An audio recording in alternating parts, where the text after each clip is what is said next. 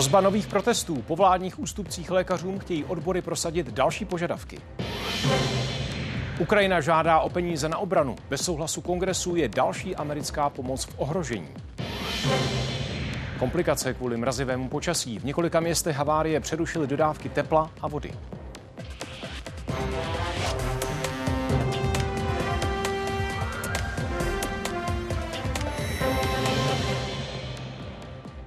Začíná hlavní zpravodajská relace České televize a s Janou vám přejeme hezký večer. Vítáme vás.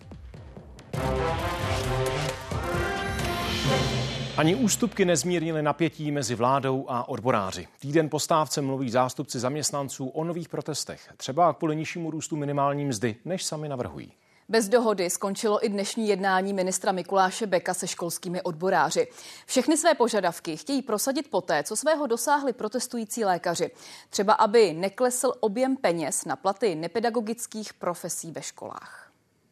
V lednu budeme mít další příležitost případně korigovat ten rozpočet na nepedagogické pracovníky. Ve vládě existuje shoda o tom, že poté, co bude vypořádán státní rozpočet za tento rok, budeme debatovat o využití nespotřebovaných výdajů. Uvidíme, jak se to bude všechno vyvíjet v tom příštím roce, co budeme muset organizovat. Mluví se třeba nevydání vysvědčení, komplikace s přijímacím řízením, takže nějaké nástroje, aby, aby se lidé ozvali, tady jsou.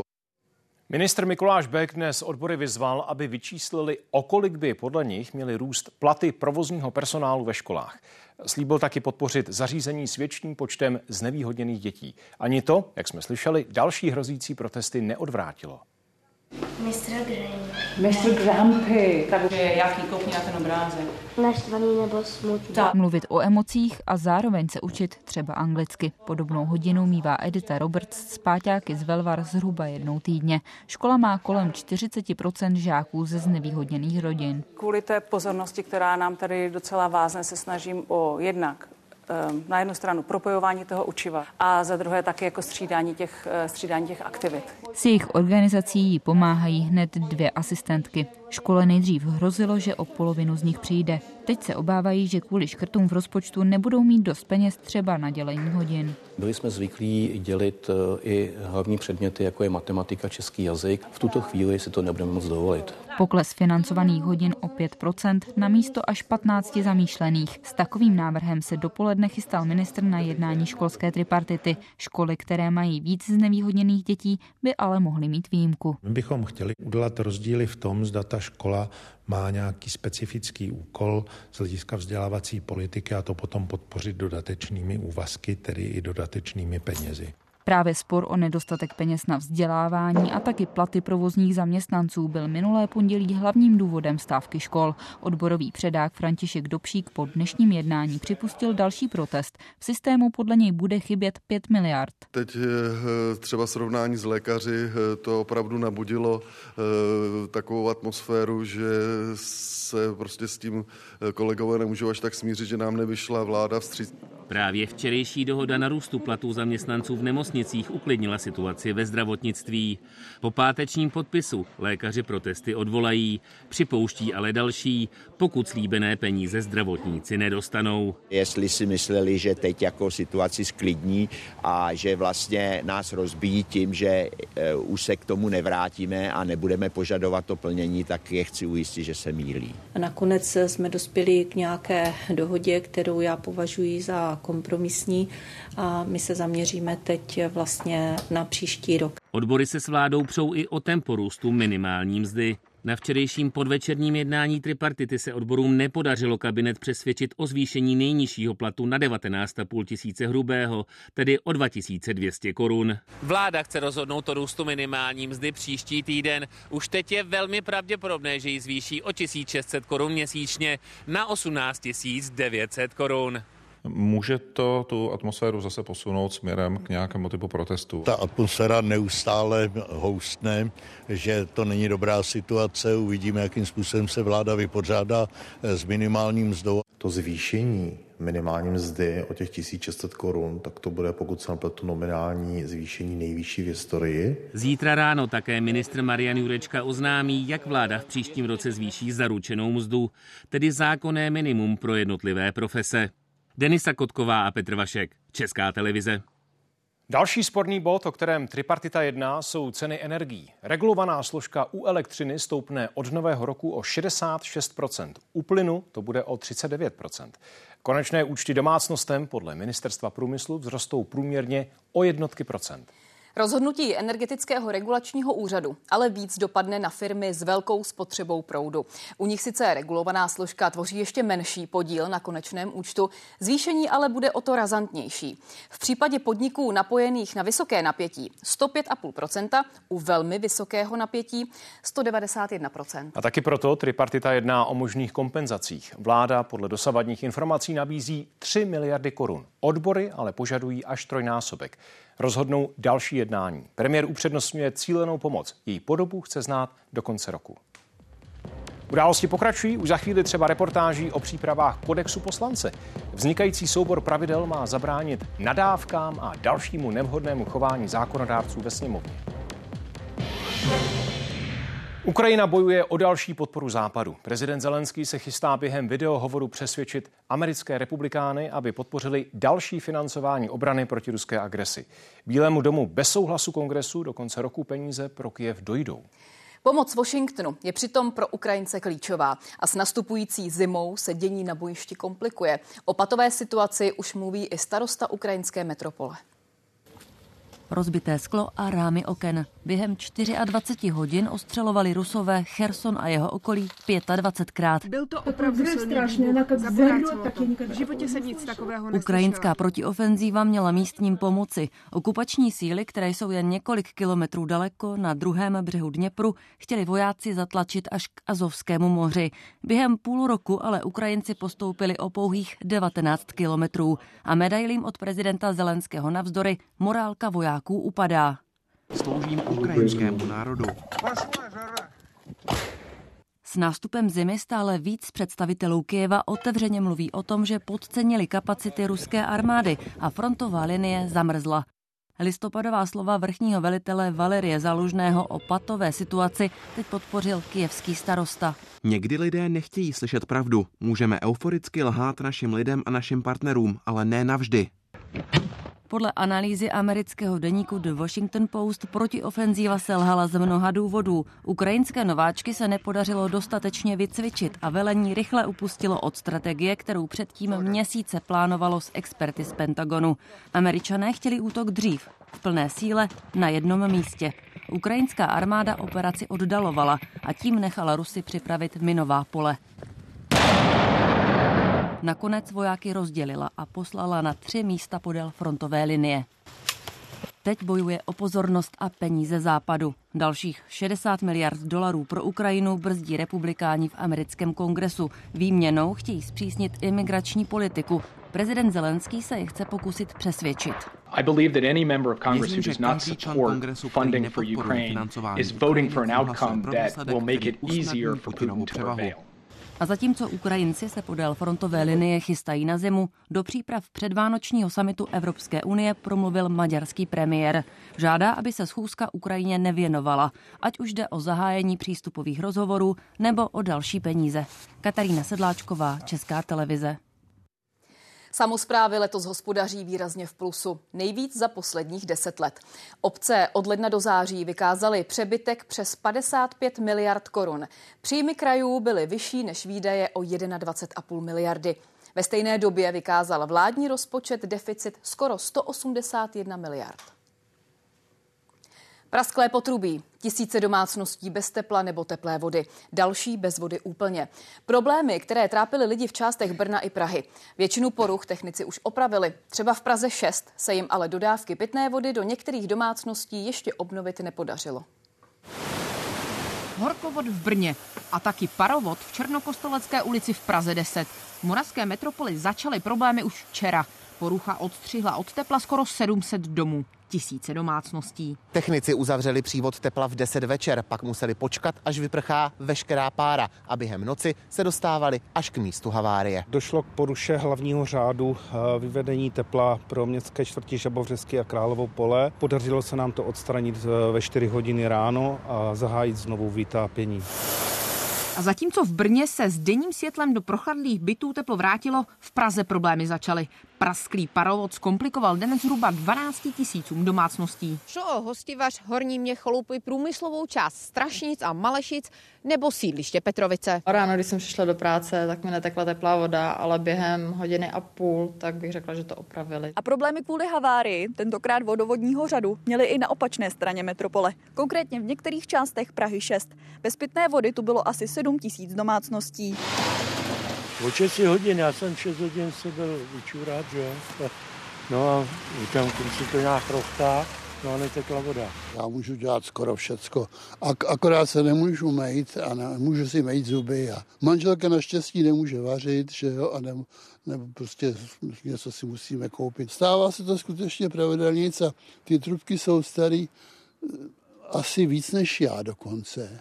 A to je na ně moc. Počasím to zřejmě nesouviselo, ten vodovodní řád je z roku devatenáct set sedmdesát devět, takže předpokládáme to únava materiálu. Původně pražské vodovody a kanalizace předpokládali, že se technikům dodávky pitné vody podaří obnovit odpoledne. Termín ale později posunuli na desátou večer. Redakce Andra Grubnerová, Česká televize. Kdo je zodpovědný za úklid chodníků a kdy začne sníh ve městech tát? I to ještě ukážeme v Událostech kolem půl osmé. Vyjednávání o reformě azylových a migračních pravidel na úrovni Evropské unie je v závěrečné fázi. Pokrok v rozhovorech mezi členskými státy a Evropským parlamentem řešili v Bruselu ministři vnitra. Španělské předsednictví věří, že konečnou dohodu se podaří uzavřít ještě do konce roku. Podle ministra Víta Rakušana je prioritou, aby si členské státy mohly sami zvolit formu solidarity s přetíženými zeměmi. To nová pravidla obsahují. Budou moci poslat peníze, materiál i personál. V minulosti Česko nasadilo policisty třeba na hranici Maďarska a Srbska. S povinnými kvótami na přerozdělení migrantů azylová reforma nepočítá. Izraelské jednotky vstoupily do centra města Chán Junis na jihu pásma Gazy. Předtím vyzvali Palestince k odchodu a ty, kteří zůstali, varovali, aby nevycházeli. V Izraeli je David Borek. Jak obtížná je pro armádu tato část pozemní operace? Asi nejobtížnější, protože izraelská armáda sama přiznala, že to, co se odehrává teď v hustě zastavěných oblastech Chán Junisu, je nejtěžší bojová operace od počátku té pozemní akce izraelské armády.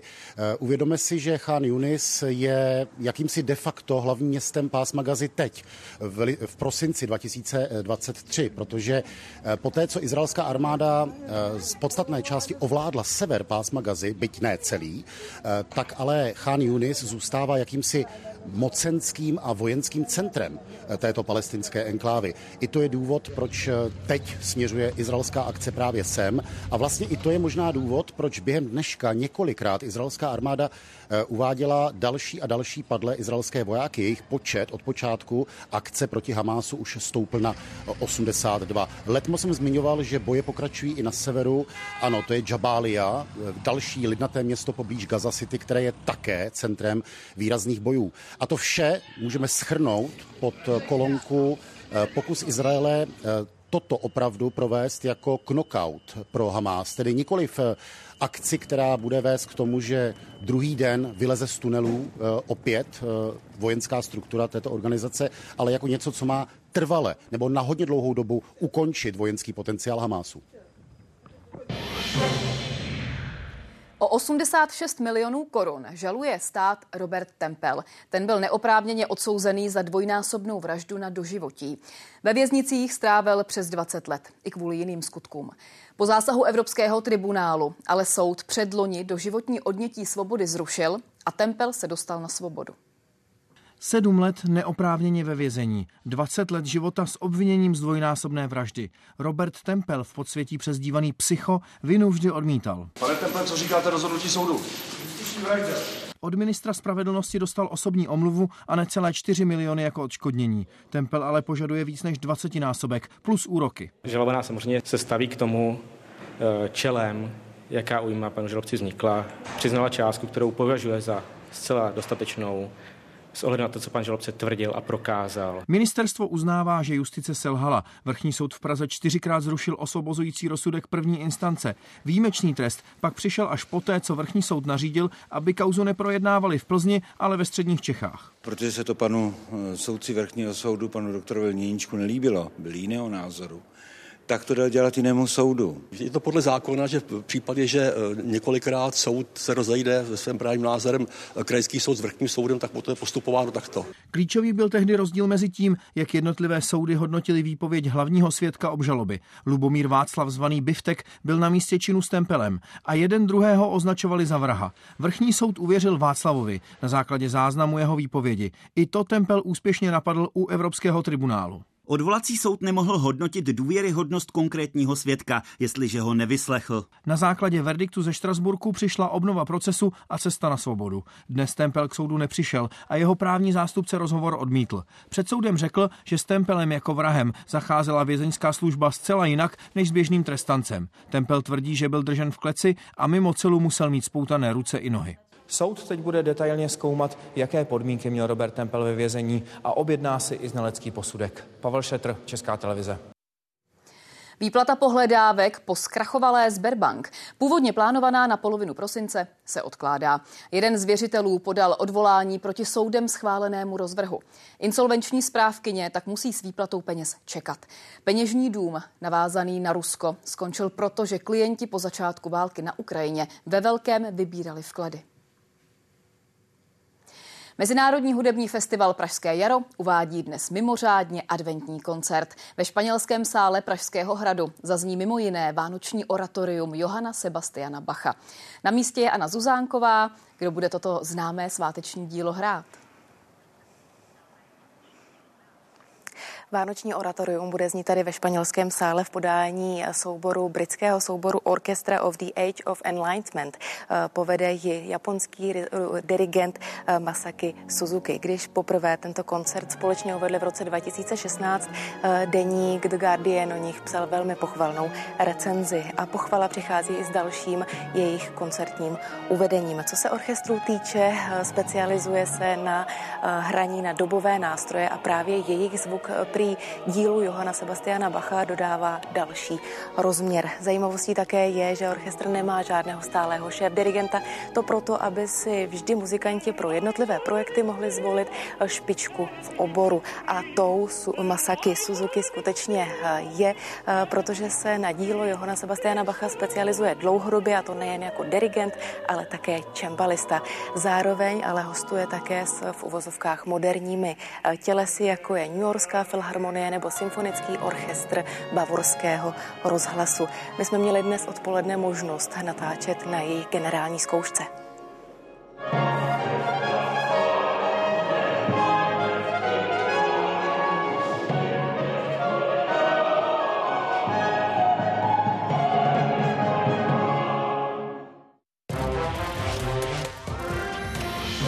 Anděl, Mikuláš a čert, známá trojice je opět po roce v ulicích. Za moment se podíváme živě do Českých Budějovic a připomeneme i tradici na Valašsku. Počkejte si.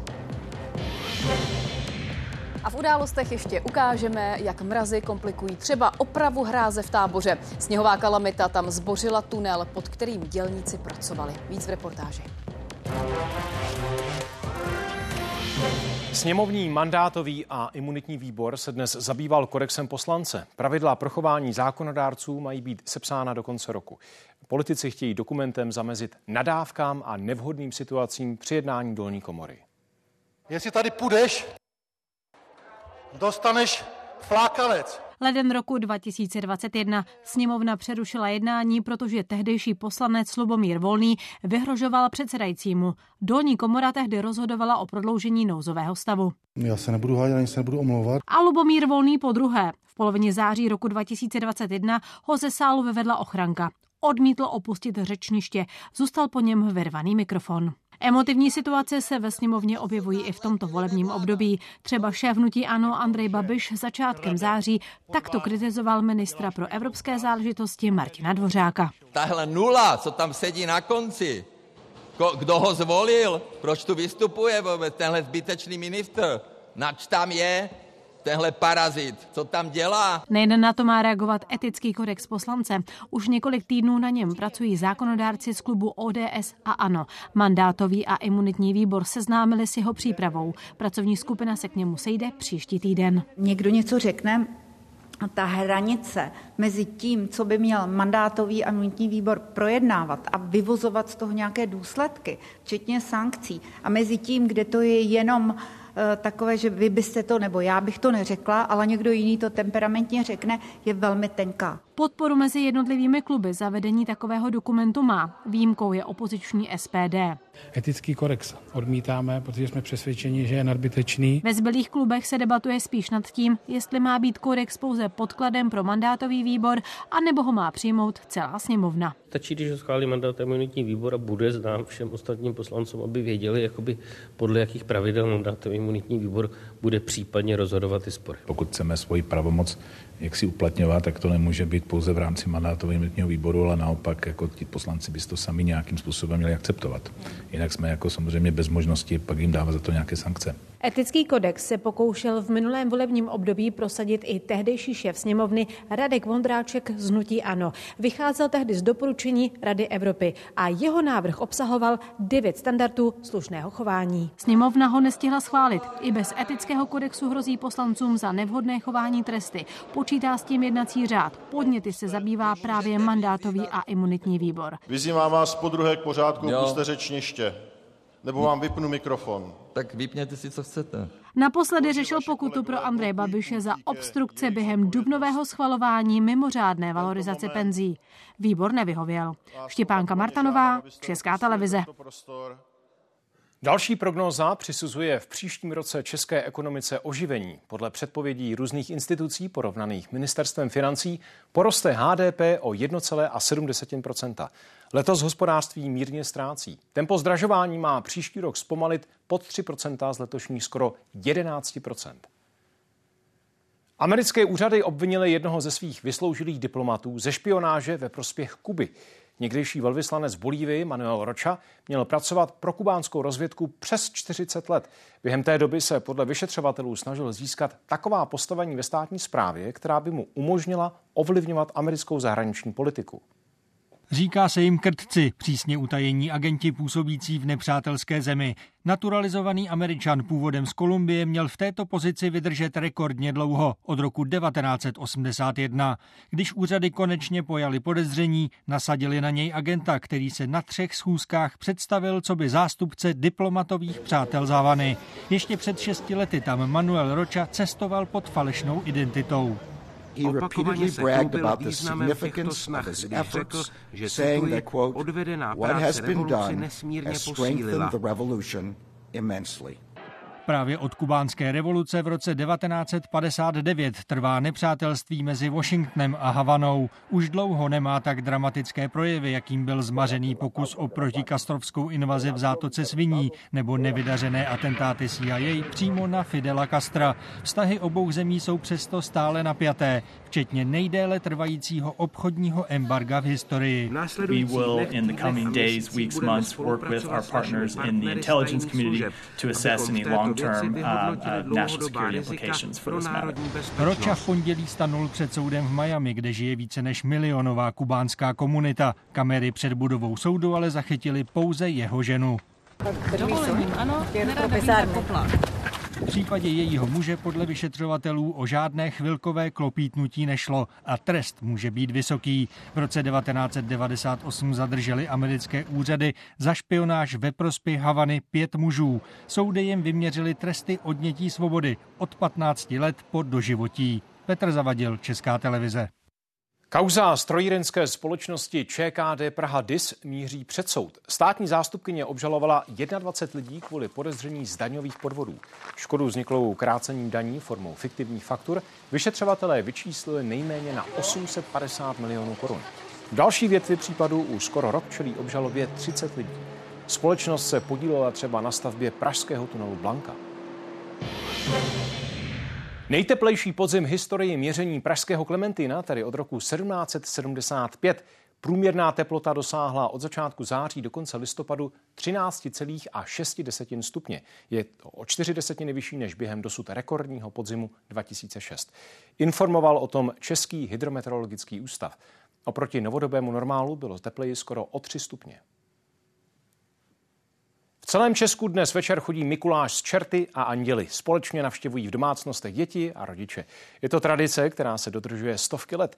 V Českých Budějovicích je ale hlavní postavou anděl, který se každý rok snáší z Černé věže na náměstí. Celé to také sledoval a sleduje stále Martin Štěpánek. Martine, přistál anděl bez úhony?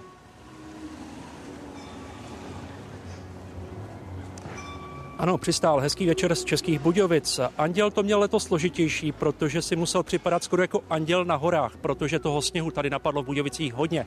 Ještě před jeho startem museli horolezci ze střechy Černé věže odstranit a sundat sněhový převis. No a pak se už anděl spustil, snesl z ochozu Černé věže na hlavní budějovické náměstí Přemysla Otakara druhého.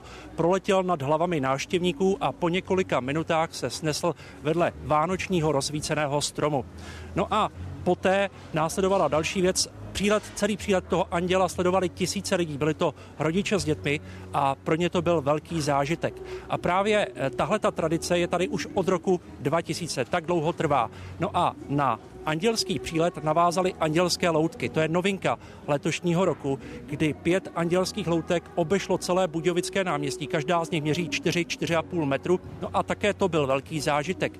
Pak lidé také tady v Budějovicích sledovali projekci na budovu Domu umění. Byla to velká andělská hlava, která přednesla vánoční, tedy adventní poselství lidem. Mluvila o lásce, přátelství, toleranci a větší ohleduplnosti. No a tahle andělská tradice tady v Budějovicích se udržuje už dvacet čtyři let, ale jsou místa, kde je mnohem, mnohem delší. Čertovy skály nad Lidečkem, čerti zase v Lidečku. Dnes ve vesnici mohli všechno, třeba ve sněhu, udělat anděla. Rohy. Vesnici obcházejí postavy, jaké jinde nemají. Třeba bílý odkazuje na smrtelnost člověka. Smrtka i čerti, pak ještě kolem jdoucí, trestají bodlinami z ježka. To je specialita výhradně Lidečka. Když někdo hodně zlobí, tak dohledat kolikrát tu pointu je prostě deset generací zpátky, což už jako úplně nedokážeme, no. Ale baví vás to. Jo, jako bez toho by to nešlo dělat. Kabiny na fotbalovém stadionu jsou skladem i místem, kde družiny odpočívají. Kožich čerta se zvonci se pronese, váží až dvacet kilogramů. Naši dědové chodili, pradědové a tak. Vlastně masky jsou furt stejné, nemění se to. A jsme na to rádi, protože pokračujeme v té tradici. Po dvouhodinové polední pauze družina vyráží na další část obchůzky. Začíná tam, kde by i čerti měli víc krotit svůj temperament u místního faráře. Čerti sice faru v Lidečku na chvíli obsadili, vůči jejich řádění jsou ale tady všichni shovívaví. To nemá nic spojeného se zlem, které by se nějak šířilo. Prostě je to takový kolorit. Tento zlobil teď strach má, že ho máma čertu dá. A tady nezlobil nikdo. Lidečkem procházejí dům od domu hned tři skupiny. Skončí až zítra večer, v den Mikulášova svátku. Josef Vastnička, Česká televize. Chodníky pokryté sněhem a ledem. Po celém Česku jsou sice v terénu stovky pracovníků technických služeb a správy komunikací. Uklidit všechny cesty pro pěší se jim ale nedaří. Nemocnice se v těchto dnech plní lidmi, kteří se po pádu na zasněženém terénu nebo ledových zmrazcích zranili. Lékaři ošetřují hlavně pohmožděniny, vymknuté kotníky a zlomeniny. Nejohroženější jsou přitom seniori.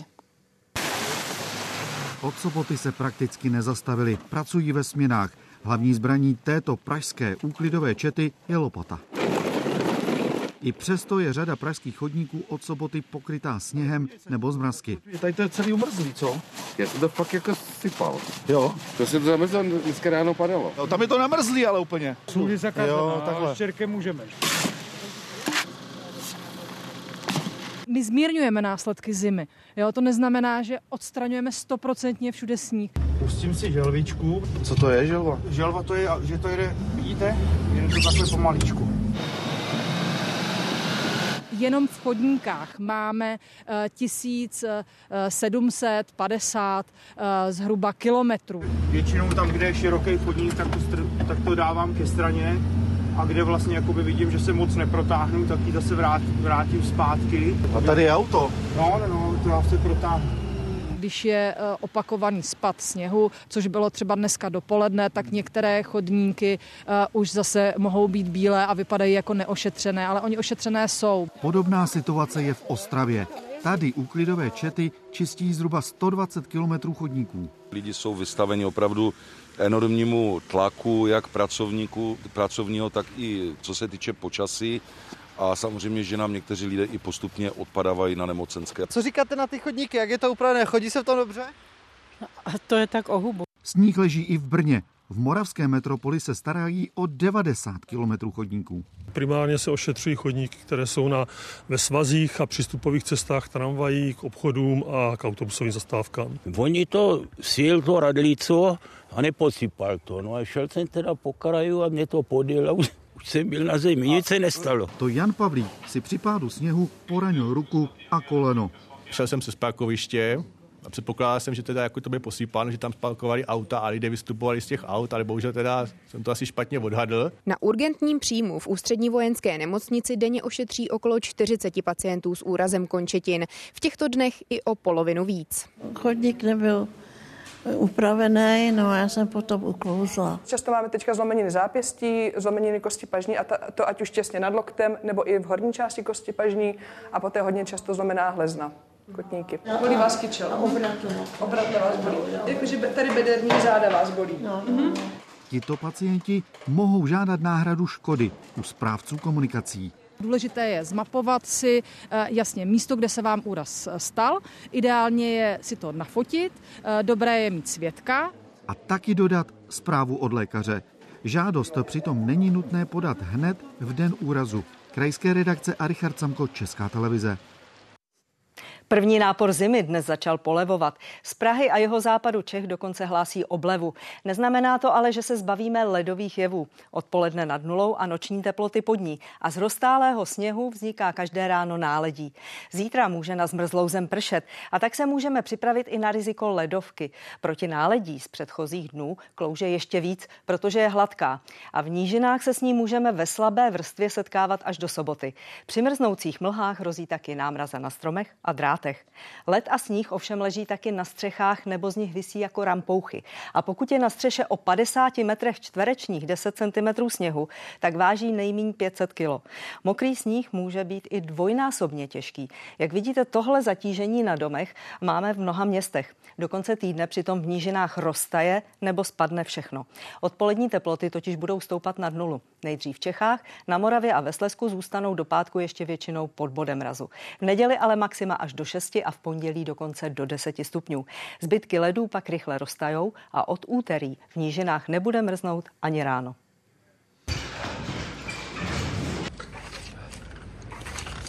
Střechy domů teď vyjíždí čistit i třikrát denně.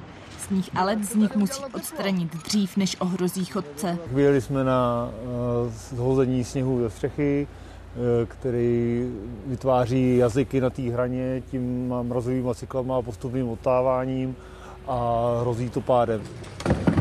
Kolem jdoucí varuje páska i hlídač. Na některých místech to ale nestačí. Když se ty práce provádí v centru, kde je větší pohyb osob, tak se postaví potové zábrany, dopravní značení, nahlásí se zábor a pak se ty práce provádí.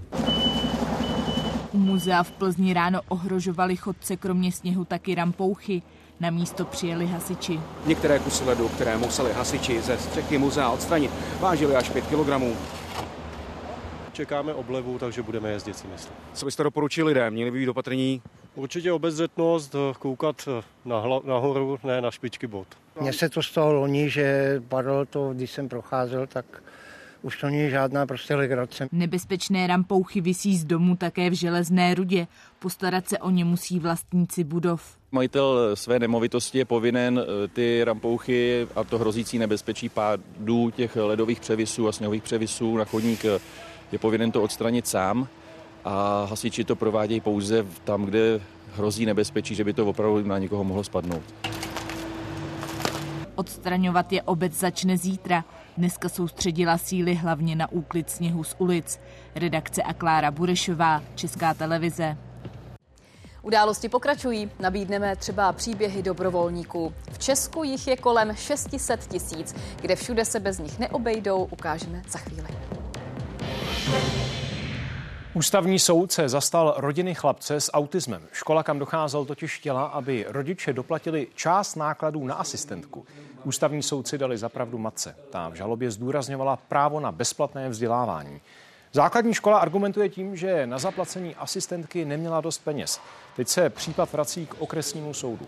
Bude muset posoudit, jestli škola měla snahu získat peníze i jinde. Ten nález je poměrně důležitý, protože se týká bez pochyby řady obdobných případů jako tento náš. On doplácel a ty prostředky nakládal z vlastního zdrojů místo, aby škola učinila vše proto, aby zjistila, sehnala prostředky z veřejného zdravotního pojištění nebo z jiných zdrojů. Prezident Petr Pavel je s manželkou Evou na dvoudenní návštěvě Královéhradeckého kraje. Od zvolení vyjel do osmého regionu. V těchto chvílích debatuje s občany Červeného Kostolce. Program sledoval Vlastimil Vajner. Vlastimile, jak celý den vypadal?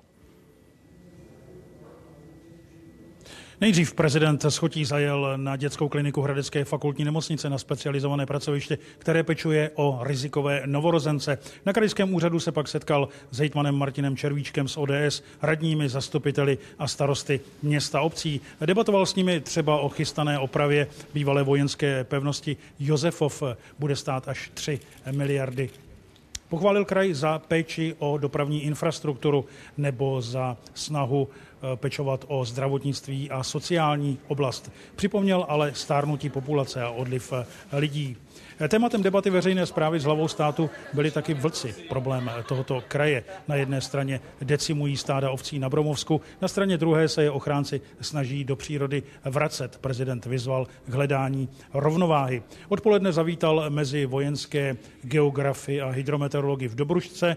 Teď tedy debatuje tady v Červeném Kostelci s veřejností. Na briefingu zhodnotil Petr Pavel dohodu mezi protestujícími lékaři a ministerstvem o navýšení platů. Tuto dohodu vítám, protože do značné míry uklidní veřejnost. Na druhou stranu ji bohužel nepovažuji za systémové řešení.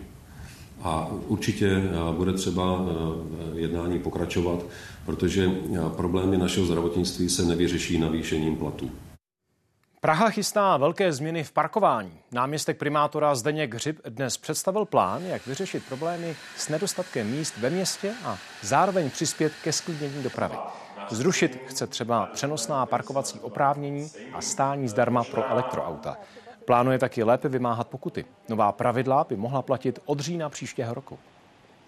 Podle návrhu by měly být do budoucna víc chráněné modré zóny, které budou sloužit výhradně rezidentům. Naopak se počítá se zavedením celoměstského návštěvnického paušálu ve smíšených zónách a také s tarifem pro zásobování. O přesné ceně parkovného i případných výjimkách teď budou ještě jednat městské části. Počet obětí erupce indonéské sopky stoupl na dvacet dva. Záchranáři dál pohřešují jednoho člověka. Sopka ležící na ostrově Sumatra vychrlila o víkendu sloupec popela do výšky tří kilometrů. Jeho vrstva pak pokryla okolní vesnice. V době erupce bylo v oblasti sedmdesát pět turistů, z nichž se většinu podařilo evakuovat. Někteří utrpěli popáleniny. Po víc než deseti letech mohutné výstavby a nadměrného zadlužování nastal pro čínský trh s nemovitostmi okamžik zúčtování. Prodeje klesají, výstavba vázne a realitní společnosti neplní závazky. Krize se projevuje i v Hongkongu. Vláda pod tlakem nabízí úlevy a developeři lákají na slevy, aby podpořili poptávku. Fronta na nákup bytů v novostavbě v okrajové části Hongkongu. Průměrná cena za metr čtvereční čtyři sta padesát tisíc korun. Na místní poměry výhodná koupě. Zájemců je víc než bytů. Smlouvu uzavřou jen vylosovaní šťastlivci. Paní Tang pořídila garsonku o velikosti dvacet dva metrů čtverečních za deset a půl milionu korun. Realitní trh sice padá, ale mám důvěru. Developeři nabízejí slevy, aby rozhýbali trh, který je v krizi.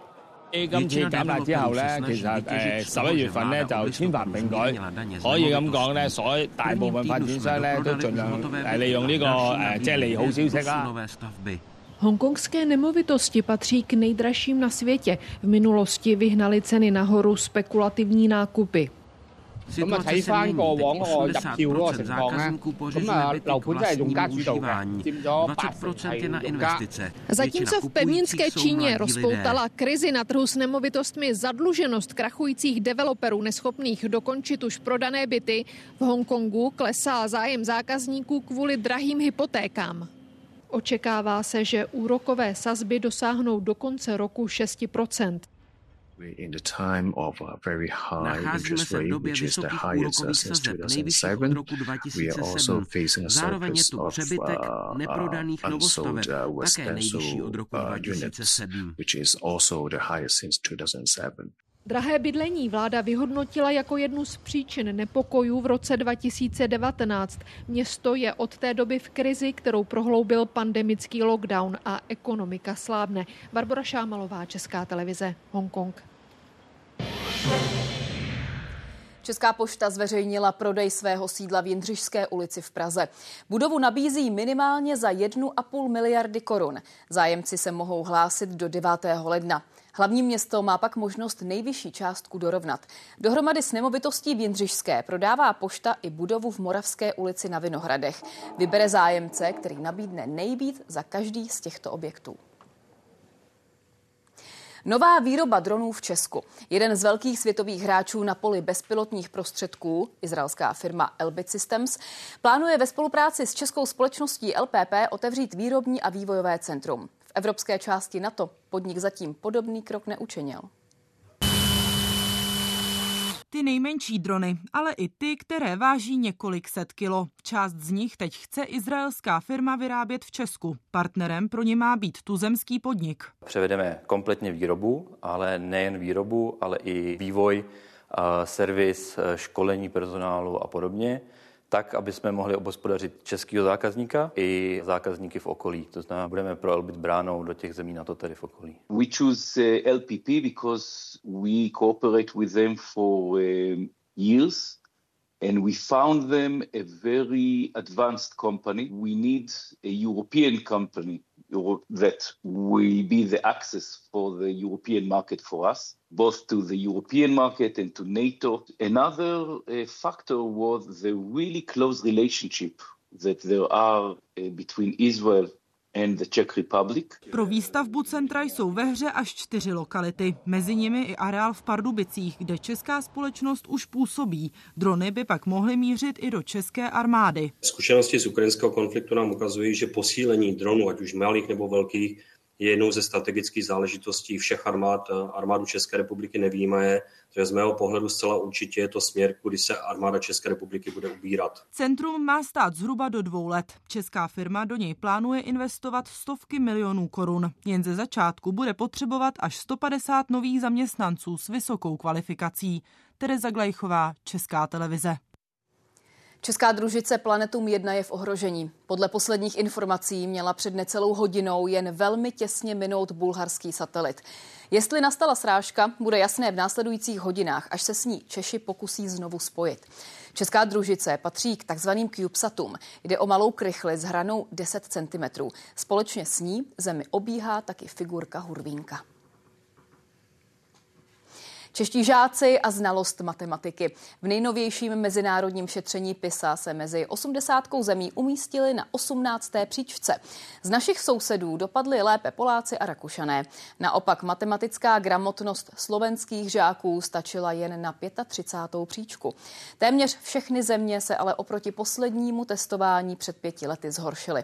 Autoři studie to připisují dopadům covidové pandemie.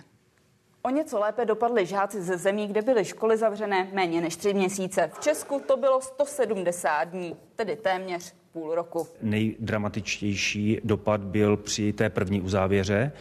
U těch dalších už ty dopady byly podstatně menší, až téměř minimální. A to proto, že školám se podařilo adaptovat na to nové prostředí té distanční výuky. Radnice dostanou nový nástroj, jak efektivněji plánovat svůj rozvoj. Ministerstvo vnitra jim nabízí podrobná data, které získalo od mobilních operátorů. Vedle počtu lidí, kteří v obci skutečně žijí, zobrazují hlavně intenzitu dojíždění. To vše hodinu po hodině. Třeba v Praze podle nich bydlí o dvě stě tisíc lidí víc, než se oficiálně uvádí. A podobně jsou na tom další velká města. Známý tvar, přesto neobvyklá mapa Česka.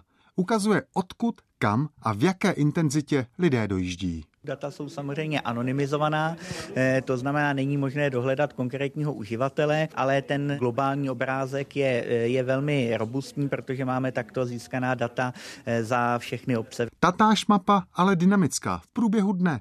Čím červenější, tím víc lidí je v daných obcích proti průměru a čím modřejší, tím méně. Od rána je jasně vidět přesun do krajských a okresních měst nebo průmyslových zón. I o nich data lecos prozradí. Na těch ostrých píkách vidíme i to, jakým způsobem se tam mění, mění směny v průběhu těch jednotlivých dní. Je to vidět jak na Ovčárech, tak u Nošovic. A samozřejmě ten, ten, ten nápor na tu veřejnou infrastrukturu, komunikace a tak dále je velmi, je velmi intenzivní. Obce tak díky těmto datům teď budou moct lépe plánovat třeba dopravu, hromadnou i osobní, nebo krizové řízení. A také díky nim budou moct v budoucnu lépe stavět třeba kanalizace anebo vyhodnocovat dopady cestovního ruchu. Hlavně horská střediska musí nárazově zajišťovat svoz odpadků a čištění odpadních vod pro násobky obvyklého počtu obyvatel. Teď budou mít k dispozici detaily, které dosud jen odhadovali. Přínos to bude mít i pro velká města. Praha jako metropolitní region má takový problém tím, že nikdy přesně nevíme, kolik se v Praze nachází lidí a, a, a kdy a kde jsou. Tady je nejnovější odpověď. Z dat od operátorů je vidět, že v nejvytíženější časy, tedy úterky, středy a čtvrtky kolem oběda, je v metropoli skoro jeden a půl milionu lidí. I proto teď ministerstvo větším i menším obcím nabízí podrobné školení a představení dalších možností, které život v obcích mohou zlepšit. Jaroslav Zoula, Česká televize. Mrazy komplikují opravu hráze v Táboře. Víkendová kalamita zbořila tepelný tunel, pod kterým dělníci pracovali.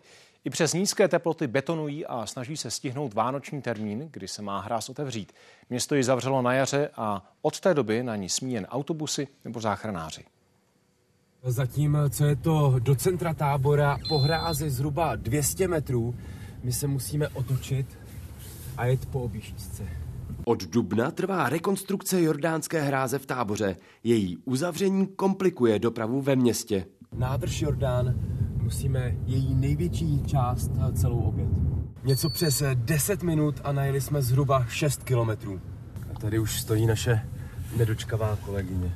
Hlídala, jak dopadne stěžejní kontrolní den na stavbě. Město lidem slíbilo, že hráz otevře před Vánoci. Stavbaři vytvořili nad částí té lávky takový tepelný tunel. Ten se jim ale pod tíhou toho víkendového sněhu probořil. Teď už je částečně obnovený.